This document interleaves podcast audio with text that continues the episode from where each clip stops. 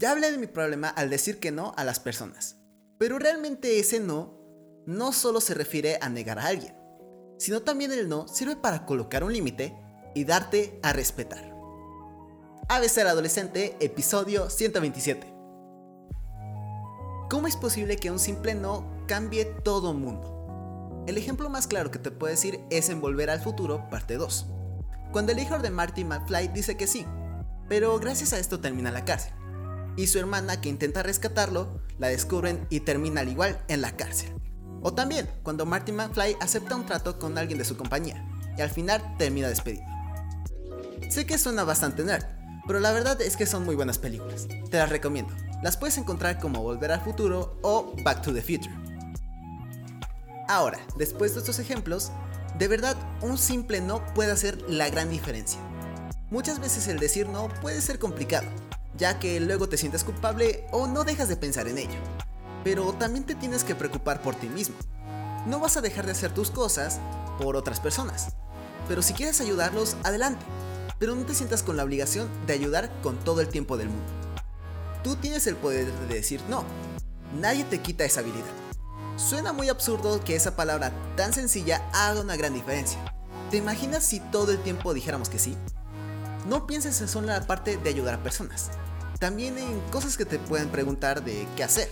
Por ejemplo, salte a una clase, fuma un cigarro, emborracharnos, drogarnos y muchas cosas más.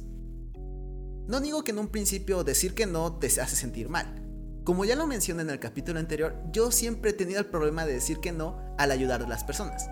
Aunque ahora ya lo estoy poniendo en práctica y te puedo asegurar que te libera de muchas cosas. Por ejemplo, una vez en la cual me invitaron a comer y la verdad es que yo ya no tenía hambre, pero ellos no me dejaban de servir y servir y servir comida. Al final de eso sentí como mi panza ya no podía más en fin, gracias a eso terminé dos días con un dolor de panza inimaginable y no podía hacer nada. O también te puedo decir otro ejemplo, cuando me invitaron a una fiesta en la cual no conocía literalmente a nadie.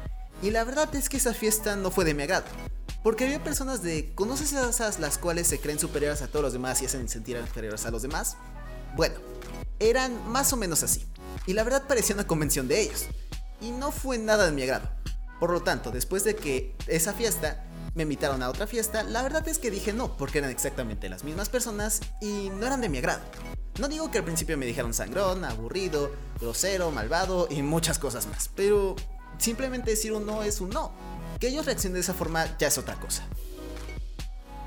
El no puede parecer una de las palabras más sencillas de aprender, pero si eres como yo, es muy difícil de aplicar. Piénsalo de esta forma. El decir no no significa que se cierren todas las puertas del mundo y te miren como un ser malvado que no quiere hacer nada en su vida. Realmente uno tiene dos opciones. Una, la aceptación, y la otra, que la persona sigue insistiendo. Y no, lo que realmente haces es que te des tu propio tiempo para ti mismo y que te den a respetar. Por ejemplo, no voy a ir a la fiesta porque tengo un compromiso el cual ya había planeado. O igual, no voy a ir a tomar porque no me gusta el sabor del alcohol es común que las personas te insistan y además te digan cosas para que te sientas mal y aceptes. Pero realmente a ti date tu valor y toma en cuenta tu decisión. Si realmente quieres ir, adelante. Si no quieres ir, no vayas. El único que toma tus decisiones eres tú mismo. Y eso es todo por el podcast de hoy. Si te gustó y quieres escuchar más, ve a abceladolescente.com. Recuerda que este podcast se sube los lunes, miércoles y viernes. Yo soy Andrés y recuerda que si una puerta se cierra, siempre existirá una nueva la cual se abra. Adiós.